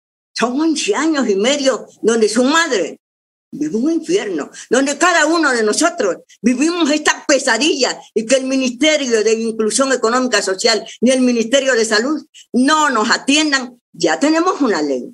Ya es delito desaparecer, ya es delito desaparición involuntaria. En este caso, dice que si alguien desaparece a una menor, a un discapacitado o adulto mayor, ya tiene pena privativa de siete a trece años. Y si muere, de veintidós a veintiséis años. En este caso, sí, la de María Belén, la desaparición involuntaria, ya ahora sí es un delito desaparecer y ya hay una ley orgánica que exigimos al presidente Lasso, por Dios, que implemente esa ley. ¿Qué necesita más la Fiscalía y la, y la gente, la DINASEC y la Medicina Legal y Forense?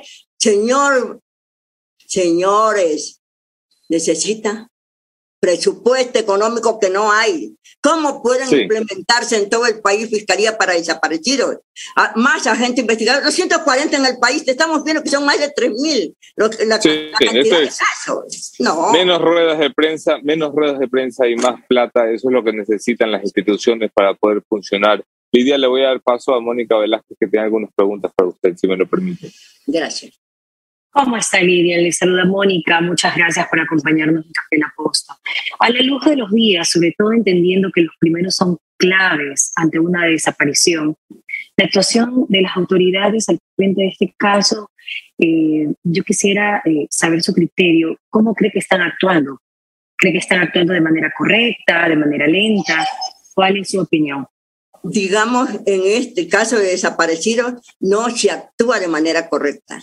Por eso nosotros, como asociación en que vivimos este problema, nosotros le decimos a los fiscales de desaparecidos, que solo hay en Quito, en Machala, pero en el resto no, son unidades multicompetentes, donde se trata perros, gatos y garabatos, pero no a la persona.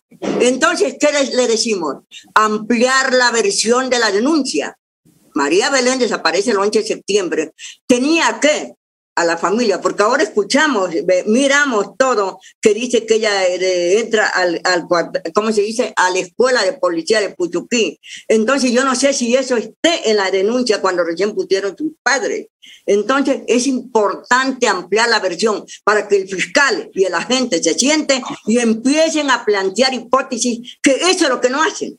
Siempre plantear hipótesis es importante, porque en menos de veinticuatro, cuarenta y ocho horas, de acuerdo a la ley orgánica de actuación que, que nos hemos, que, que digamos que se aprobó y que no se implementa, Entonces, con eso es importante para que estas personas profesionalizadas y capacitadas puedan encontrar, pero plantean hipótesis, no, no esperando que la divina providencia les dé la, la, la, la, ilumi la iluminación, señor. Necesitamos Lidia, profesionales y capacitación. Lidia, ¿usted siente que existe negligencia por parte de las autoridades, tanto de la Policía Nacional como por parte de la Fiscalía, en caso de los desaparecidos? Sí. Claro que sí, hay negligencia, porque en muchos casos que a nosotros como familiares y como presidenta de AFADEC me ha tocado visitar a nivel de país, a muchos casos ni siquiera se ha hecho la ampliación de la versión del denunciante. Luego tenemos la rotación de fiscales que son incapaces, todavía los rotan. ¿Por qué es, es, nosotros nos sentimos mal? Porque ante cada rotación de fiscales y rotación de agentes, el nuevo fiscal que viene tiene que empezar de cero, porque no existe un verdadero informe entre un fiscal y el otro. Entonces, eso lo estamos viviendo cada día y esto nos ha pasado en esta semana. Ok, Lidia, le agradezco muchísimo por esta breve conexión, eh, breve pero importante. Ya. Sí, sí, quiero, quiero aprovechar, Anderson, que me dejo unos, sí, unos claro. minutitos. Estamos nosotros en una campaña donde se dice, yo no soy indiferente a los desaparecidos. ¿Y tú? También, ¿qué hicieras si tu familiar desaparece? Aquí tenemos eso. Los desaparecidos para el Estado son teorías estadísticas. Para nosotros son vida, como María Belén, como Carolina, como Telmo, como Camilo, como todos los desaparecidos, como Michelle. Queremos respuestas que nos digan. Si tu ser querido desapareciera mañana, ¿qué harías? Entonces esas son cosas que queremos crear en la conciencia social, en la conciencia ciudadana y en todos los ministerios. Secretaría de Derechos Humanos, por ejemplo, manda recién que ha hecho maravillas. Yo le pregunto, ¿qué hizo con los desaparecidos? Entonces, mi Anderson, muchísimas gracias en realidad por este Gracias a usted, Lidia. Importante. Las veces que lo necesite, gracias. Ya está en contacto con nuestro equipo. Un fuerte abrazo y felicidades por el trabajo que hace. Es, es importantísimo. Yo soy el dolor que, eh, que llevan todos los que tienen a un ser desaparecido eh, y lo sé porque he tenido amigos muy cercanos eh, en, en, esta, en, en esta situación. Así que enhorabuena porque usted haya tomado una bandera como esta. Mi, mi abrazo solidario, Lidia, gracias por haber estado aquí. Gracias a ustedes y un abrazo a todos los familiares desaparecidos en el país, que no estamos solos.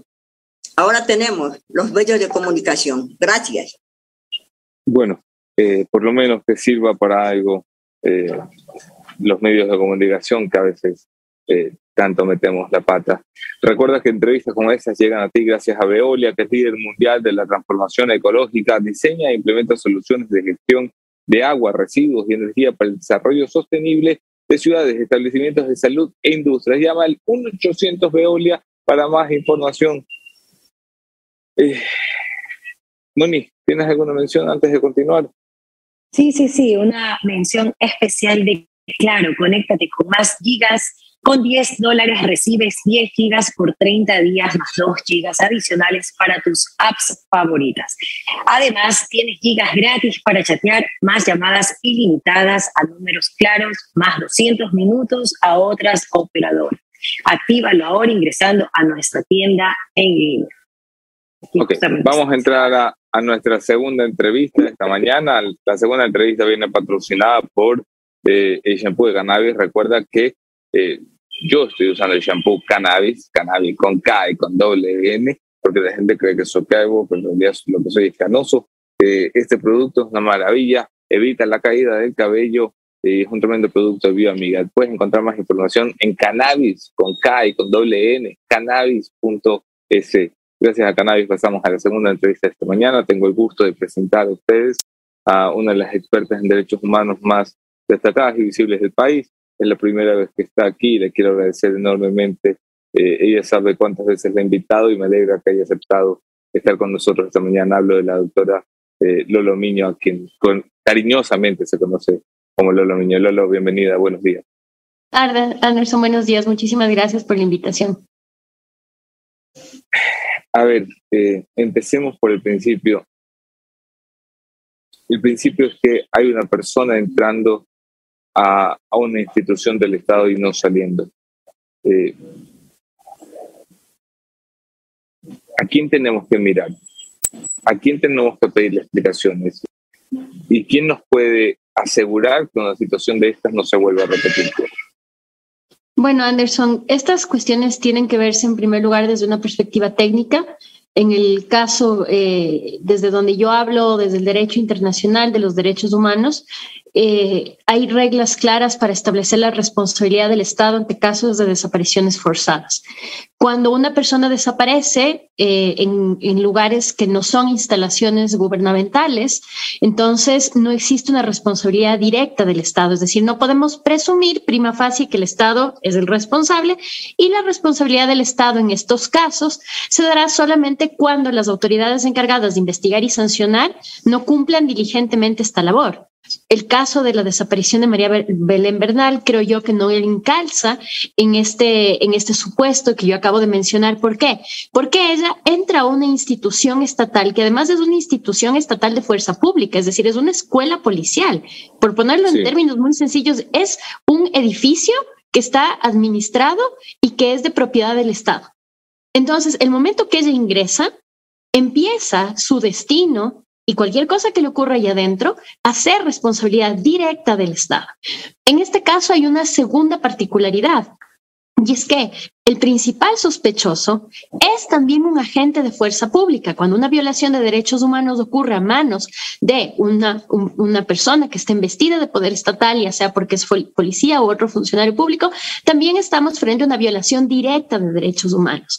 Entonces, por lo que se sabe hasta ahora del caso, el hecho de que lo, lo único cierto que sabemos, porque no podemos establecer sentencias, digamos, eh, en, a través de medios de comunicación sin que haya mediado un debido proceso, pero lo que sabemos y lo único cierto de este caso es que María Belén entró a la escuela de policía en Pomaski, que su nombre se registró en la garita del guardia y que no salió. Por lo tanto, podemos inferir que cualquier cosa que le haya pasado a María Belén ocurrió en ese lugar y, dada cuenta que fue el último lugar donde ella fue vista con vida, estamos o es posible afirmar que la desaparición de María Belén hoy por hoy es responsabilidad del Estado. Eh, esto se agrava okay. con el tiempo que ha transcurrido en las investigaciones, creo que se agrava a nivel social con las declaraciones de los funcionarios sí. públicos y, y parecería ser, espero estar equivocada, que se empieza a construir un contexto además de impunidad. Ok, le voy a pasar la, la palabra a, a Mónica Velásquez, que tiene algunas preguntas para ti, Lolo, luego volvemos a conversar. ¿Cómo está, doctora? ¿Cómo estás, Lolo? Muchas gracias por acompañarnos en la posta.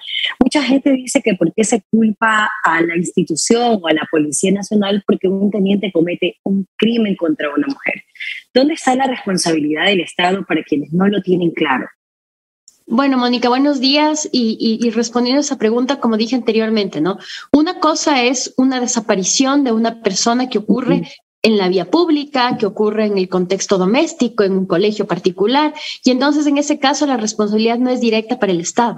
Pero en este caso estamos hablando de una desaparición que ocurrió en una institución pública. Lo que ocurre dentro de una institución pública es directamente atribuible al Estado. Y aquí no estamos hablando de, ni siquiera estamos hablando de quizás hubo, hubo eh, intención, no hubo intención, todavía creo que es muy prematuro saber si habrá una situación de encubrimiento o impunidad, como ha habido en muchos otros casos. Lo que sí es cierto es que una ciudadana entró a la escuela policial. La escuela policial es una institución a cargo del Estado. Ergo, el Estado es responsable de lo que le ocurra a ella y a todas las personas que están ahí adentro. Es así de sencillo.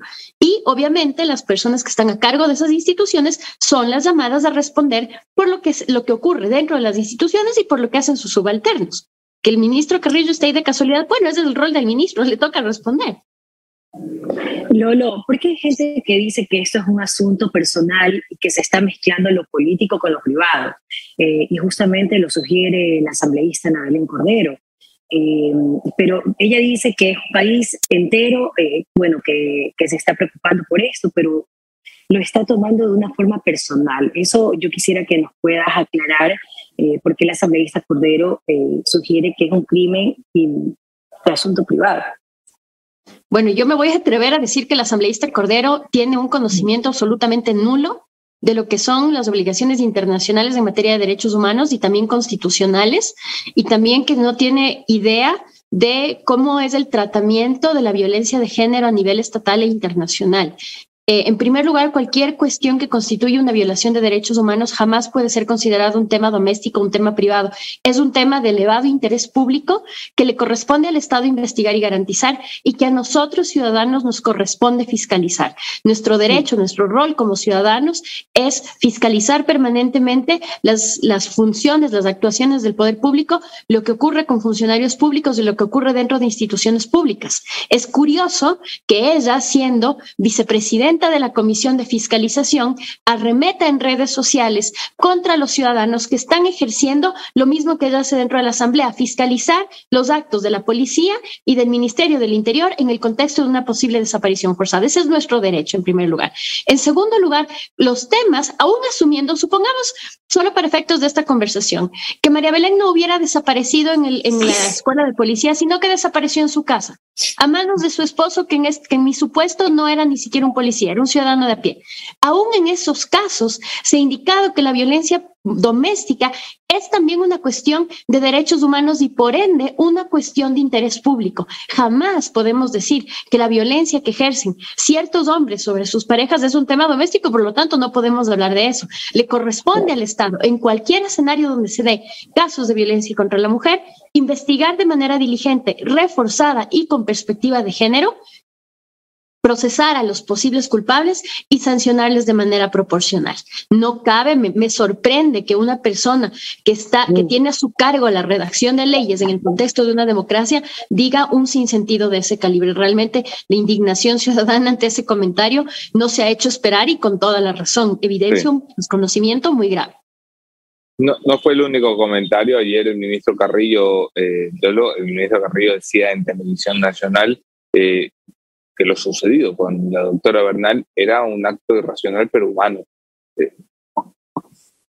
¿Cómo desnuda esto el gobierno nacional? ¿Qué, qué retrata esto del gobierno nacional y su relación con los derechos humanos y el entendimiento de crímenes contra la mujer? Yo creo que esto es una eh, muestra más del tipo de modelo de seguridad ciudadana al que pretende llegar el gobierno del presidente Lasso. Eh, las, que, las personas que trabajamos en derechos humanos, especialmente quienes nos interesan los temas de defensa de los derechos de las mujeres, lo venimos diciendo desde hace mucho tiempo y les voy a poner algunos ejemplos. Lo que ocurrió en marzo durante las marchas eh, del Día eh, de la Mujer. Eran manifestantes, hombres, mujeres, hombres, porque también había hombres, mujeres, niños, ancianas, que estaban manifestando de manera pacífica. ¿Y cuál fue la respuesta del gobierno? Sacar a la policía montada y arremeter contra las activistas y defensoras que estaban promoviendo una postura a favor de los derechos humanos, porque lo que ha hecho el presidente Lasso, y antes tenía miedo de decirlo, pero ahora lo voy a decir sin ambajes porque creo que ya hemos rebasado los límites de cualquier forma de paciencia posible. Lo que ha hecho el gobierno del presidente Lasso es construir un discurso donde quienes defendemos derechos humanos trataron de volvernos del enemigo público a costa de ataques digitales, a costa de descrédito, a costa incluso de pedir nuestras cabezas en las instituciones donde trabajamos para a la par rescatar o lavar la cara de la Policía Nacional, una institución que por décadas ha estado manchada de casos similares al de María Belén Bernal. ¿Para qué? Para instaurar una política de seguridad incompatible con las obligaciones internacionales en materia de derechos humanos. Y esto se ancla, Anderson, también con la finalidad de las tres preguntas de seguridad que hoy por hoy propone el gobierno. Básicamente, ¿qué nos está proponiendo el gobierno? Y si ustedes leen los antecedentes de esa pregunta, les queda todavía más claro. La posibilidad de echar mano de una institución como las Fuerzas Armadas, que tiene mucha más capacidad de respuesta, con armas más fuertes, con, con, con capacidad Eh, de, de daño, si se quiere, mucho más exacerbada, pero además sin el control constitucional que esto supone. Sí. Si anclamos de esto el caso de María Belén, lo que vemos es que tenemos un gobierno que, eh, y con las declaraciones de Carrillo también, que le parece normal, que le parece además algo digno de protegerse, que la fuerza pública comete excesos contra la ciudadanía y cuando aquello ocurre es justificable, es un error humano, pero si se trata, por ejemplo, de ciudadanos manifestando, entonces les cuestionamos sus derechos, es posible detenerles,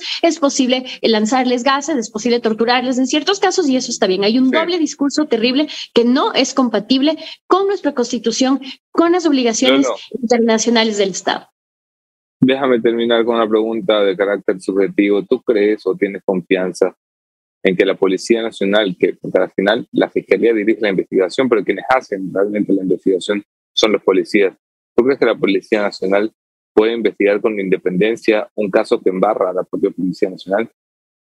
No, no, es, es, es, yo creo que quisieras decir que sí, pero sería, sería algo muy ingenuo de mi parte pensar que la institución, porque han habido muchos casos de esto. Si no, si queremos irnos hace cuatro décadas atrás, tenemos el caso de los hermanos Restrepo, cuatro décadas, dos adolescentes desaparecidos a manos de la policía, y la policía todavía sigue encubriendo a quienes fueron los responsables directos de la desaparición forzada de los chicos.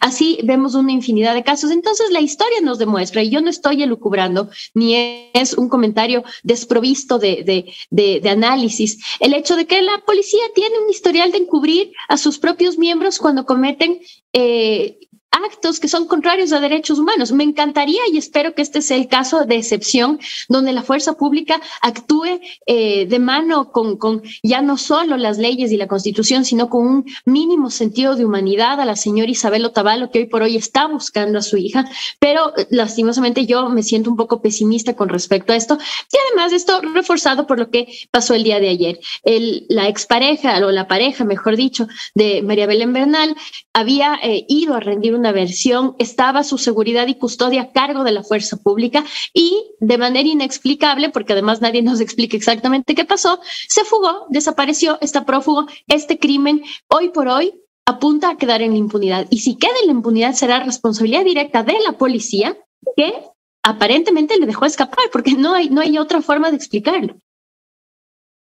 Ok, voy a cerrar aquí la conversación con Lola Miño. Doctora, te agradezco un montón que hayas venido. Eh, y gracias por haber colaborado con tus siempre acertados comentarios, eh, a, aunque muchas veces discrepemos. Un abrazo fuerte a la distancia, Lola. Gracias a ustedes, Anderson, por la invitación. Estas fueron las declaraciones de la doctora, la doctora Miño, especialista en derechos humanos. Tenemos a Doménica Vivanco todavía en el lugar de los hechos, pero antes de eso, algunas menciones. Eh, ha sido caótico el programa de hoy, nos disculparán, estamos la Moni y yo solos improvisando sin estar en estudios con eh, un, un guión que no, eh, que no está claro, así que nos disculparán, eh, mis queridos oficiantes, pero recuerda que con Supra tú puedes cuidar tu información sin dejar de lado la elegancia. No he traído mi tarjeta Supra metálica porque la tengo eh, en, en el estudio, pero puedes cambiar tu aburrida tarjeta de débito plástico, de débito crédito de plástico, por una metálica que se llama, personalizada, con loguito de la posta y todo, que suena de verdad como tiene que sonar el dinero. Gracias a Supra por confiar en este espacio, y puedes encontrarlo en supracards punto com. Bueno.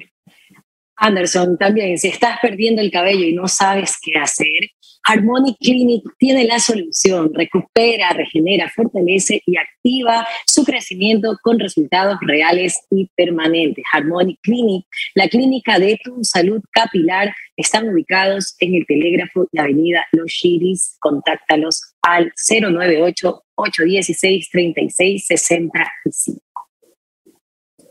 Ok, eh, vamos a conectarnos con, con, con, con Doménica Vivanco. Recuerda que esa conexión llega a ustedes gracias a la Universidad de Ecotec. En Ecotec hay veintinueve carreras de pregrado y de posgrado listas para ti, para que cambies tu vida. Entra a ecotec punto edu punto es y descubre la educación cien por ciento en línea. Ecotec llega a todo el Ecuador gracias a la Universidad de Ecotec por confiar en ese espacio, mi alma mater. Si quieres hacer historia, hazlo en Ecotec. Hacemos conexión con Doménica Vivanco, la tenemos, producción. Sí, ya mismo. Esa es la respuesta que recibo, Chema. No veo, pues, Chemita, no veo. Cuando estoy en el estudio veo si está o no, por eso no, no ando preguntando tanto. Eh, miren, eh, eh, bueno, a ver, les voy a hacer el comentario, pero ya tenemos a Doménica Vivanco. Pongamos a la Dome en pantalla, por favor.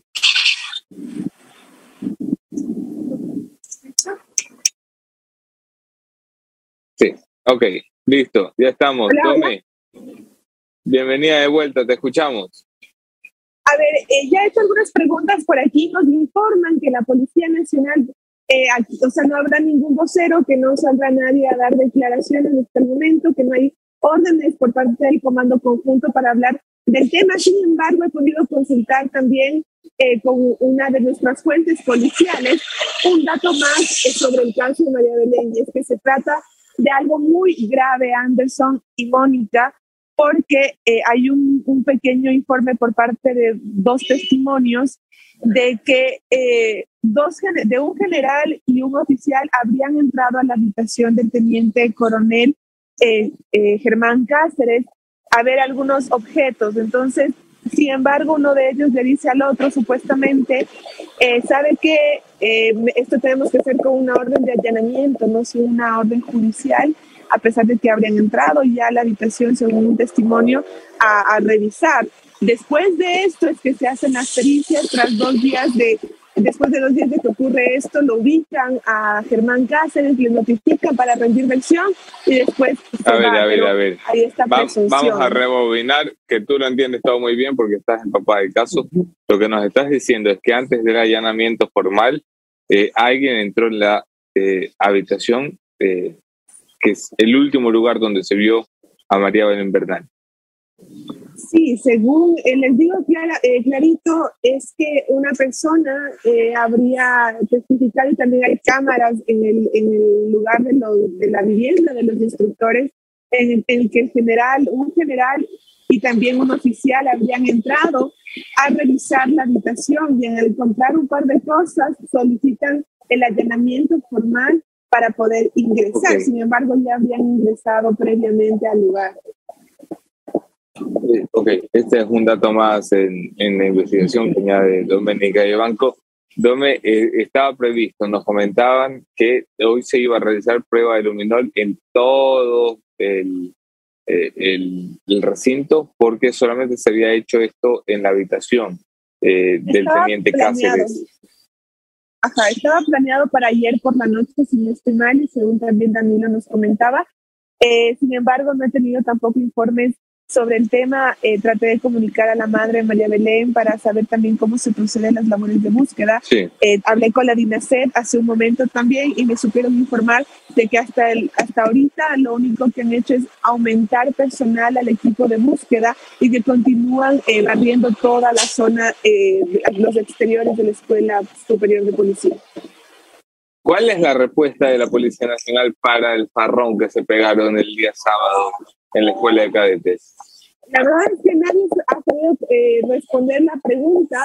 Ayer estuvo por aquí el comandante general Fausto Salinas, sin embargo él no, no, no, se, no hizo alusión al tema, solamente habló de que estaban buscando a Cáceres, pero de ahí también hemos tratado de hablar con el director de escuela, el coronel Jara, y tampoco hemos tenido eh, respuesta.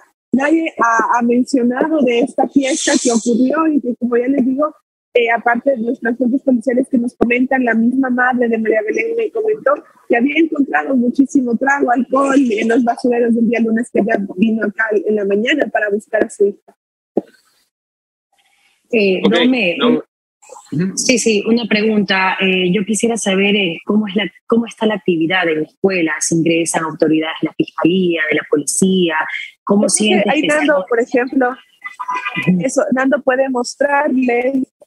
Que hasta ah, también aquí pregunté, me dijeron que todavía las, las actividades están suspendidas en la Escuela Superior de Policía. A lo lejos yo pude ver, bueno, que hay algunos cadetes trotando así, pero me comentaron que todo sigue suspendido porque sigue bajo investigación todo lo que ocurrió con el teniente Cáceres. Entonces, eh, el, en sí no hay mucho movimiento. Aquí afuera solamente estamos algunos medios de comunicación tratando de de esperar alguna reacción, pero de ahí, eh, de forma oficial, no conocemos que alguien vaya a hacerse presente de las autoridades en este lugar. Ok, Doménica Vivanco, desde el lugar de los hechos ha sido eh, un reporte intenso de algunos días que le ha tomado para recabar información. Gracias, Dome, por el trabajo y por la conexión. Un abrazo para ti, para Hernando Tapia, eh, que se ha levantado temprano esta mañana, por fin. Vive la vida aquí conmigo en la escuela. Les damos un abrazo a todas las personas que hacen las voces y también Andrés y Mónica.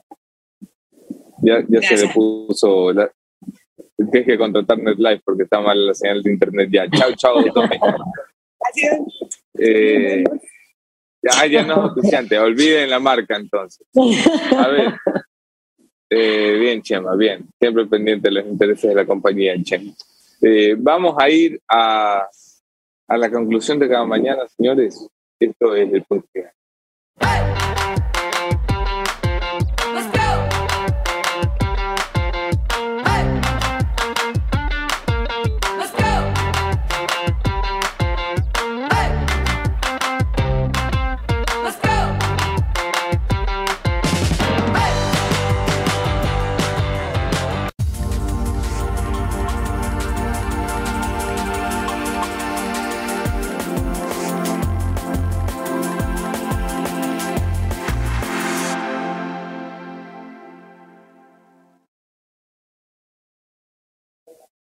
El señor Carrillo no es un ministro de Estado, es un peligro para el Estado.